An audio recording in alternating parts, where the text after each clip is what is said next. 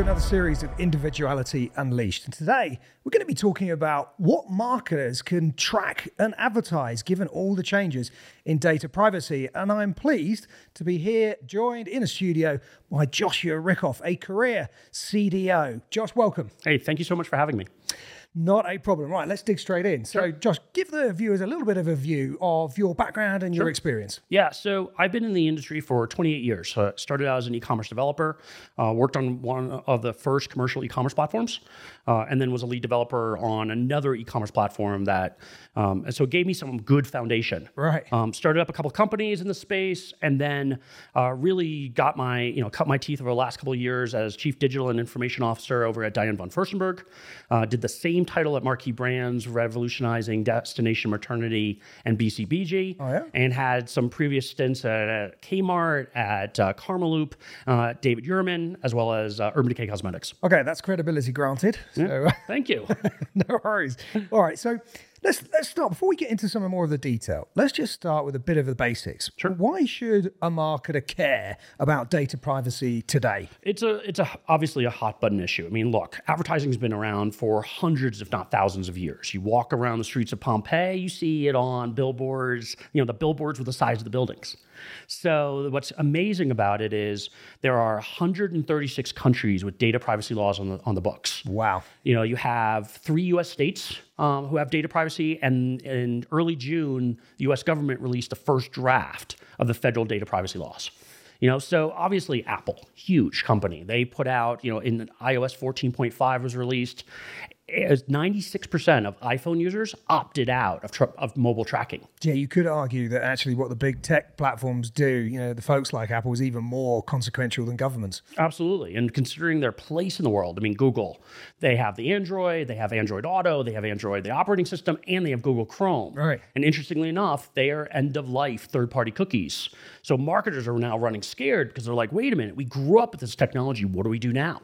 right, exactly. So, let's just take a moment. Yeah. Um, and if you could describe, just because we, you know, we all talk about this stuff all the time as marketers, but sometimes definitions are important. So, could you describe the difference between third and first party cookies? Yeah, so first party cookies is, you know, sort of a staple. They that was what started the web. And in, in essence it's personable personal identi- identifiable information or PII. Right. That's an email address, that's a phone number, that's um, in, information about what you like and, and your ability to opt in to what you like. So you can get cool SMS messages, marketing messages, you know, they can pop ads at you. And they're all based on your likes and your interests. Third party cookies is a little bit more awkward, right? So, what that is, is basically people will drop a cookie on your desktop, in your mobile browser, on an app, but you're not opting into it. So, you're getting served up ads for things that are clearly unrelated. So, I'm a guy, right? And I like the New York Giants.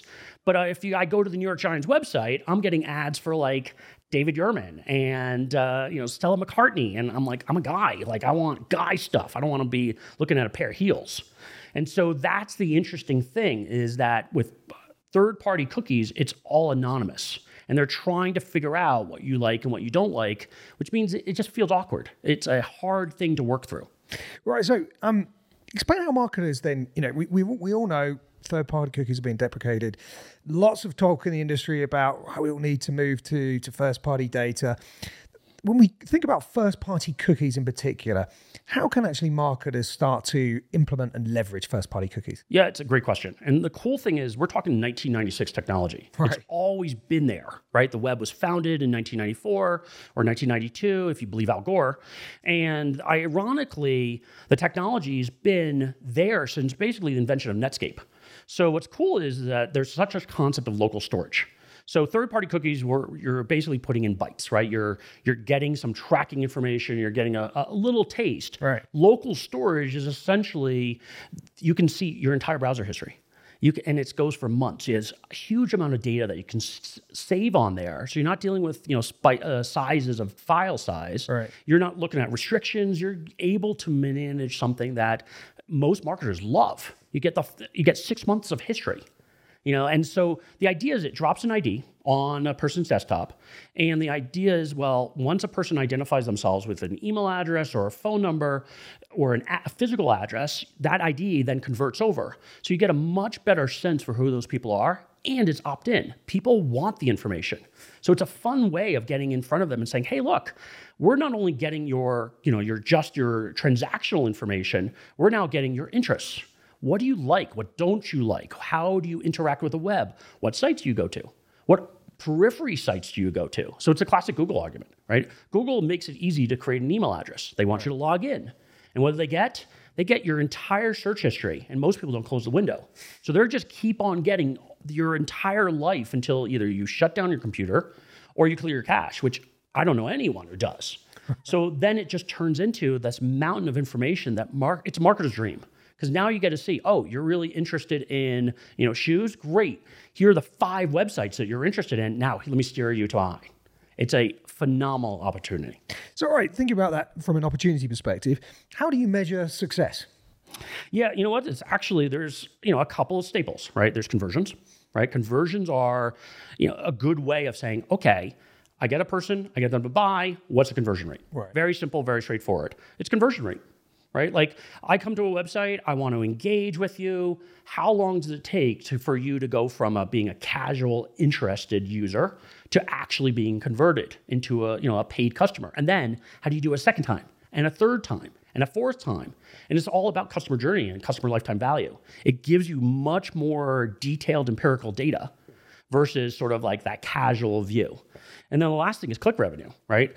A lot of big companies really track, and small companies as well, of when you click on an email, what does it mean in terms of conversion? Like Wunderkind does an amazing job at this because at the end of the day, it's here's a triggered email. It was a personalized message of, hey, thank you so much for purchasing or thank you for joining. And then looking at that email and saying, okay, did a person convert? Did a person click on it? And what kind of revenue did that drive, that one message? How have you actually used uh, Wunderkind in, in the past? And, and give us a little bit of view of your experience. Yeah, Wunderkind's my staple. Like my Wunderkind is the company that I go into. You know, most of the companies I use or, or I've worked on are distressed. They're turnaround situations. They need help. Right. And so Wunderkind, what they're amazing at is they're like service as a service business. There's opportunity there to say, look, I, I can't do it all. And email should be one of my top performing channels, if not the top performing channel. It's cheap, it's easy, and it's personalized. And so, what Wunderkind does very, very well is that they're good at getting people to understand the message. You're personalizing, so it's one to one versus one to many, and you can really get personalized on it. You can get instead of putting together like a mass blast, you can say, "Oh, you're interested in X. You're interested in wallets. You're interested in sunglasses." Not different than another person who might be interested in like blue sunglasses or yellow sunglasses. You can get that very interactive, personalized message and do it very effectively. Now, one, one of the things that um, I personally found very interesting about Wunderkind before uh, I actually uh, joined, which is kind of attracted me to speak to the company, was the way that um, they were delivering technology and services but not in a traditional software as a service model. Yeah. It was really kind of revenue as a service. Like Yeah. we're going to hit these minimum guarantees for you, and if we don't, we're going to work for free until we do, Yeah. and we're going to participate in the success, which is graded based on how well we do. So completely fundamental shift from the traditional software as a service business, which is like here's some software that you can access over the internet. Um, you know, you pay us a certain amount of money each year. You can you can log on. Uh, good luck. Yeah, Um, and that's a performance marketing approach too. Right. Like a lot of performance marketing agencies, your ad agencies will do it based on not only based on spend, but they'll also say what kind of revenue do we do it. But if you look at the traditional email companies and sort of the traditional marketing activities, organic search, hmm. you know, email, you don't normally see that. What's great is Wunderkind's your partner. I working on these distressed companies, I need partners. I need people who will go into battle with me. And it can't just be hires. It has to be third parties. Right. The difference between a Wunderkind and some of the other companies out there is they're kind of like, here's a flat rate. This is what it is. You just, you know, pay it whether it works or it doesn't work. That's not our job. That's your job. Right. Wunderkind is your true partner here. They're saying, you know, at Destination Maternity, we had to flip the business in like two weeks. And most people would be like, oh my gosh, that's crazy. How do you do that? That's impossible. And the reality is, what we did was we pulled in a Wunderkind. So we had, you know, our other partners who were just on a traditional paid, uh, you know, pay as you go model. Wunderkind basically was like, we'll t- put our stake in the ground. We hit these numbers, you pay us. If you don't hit those numbers, we'll continue to work until you, we hit those numbers. And that's a huge advantage. Yeah, I, I actually think it's a bit of a um, a challenge to the industry at large because um, you know it's kind of put where, put your money where your mouth is. Yeah, you know, um, exactly. if, if you if you think your software and your service is going to deliver X, well, don't just say that in your marketing slides. Say it in your contracts. Yeah, exactly. And look, at the end of the day, so much of this is about your relationship with your third parties. You want you're going into a battle.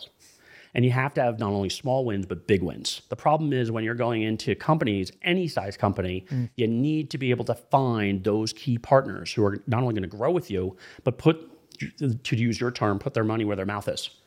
You have, usually, there's only one or two. And as long as you find those parties and find those partners, you can scale a business very well. Make CFOs happy, and of course, they're excited too. Right, right. Which if they're happy, we're all happy. Exactly. That's definitely the case. Awesome.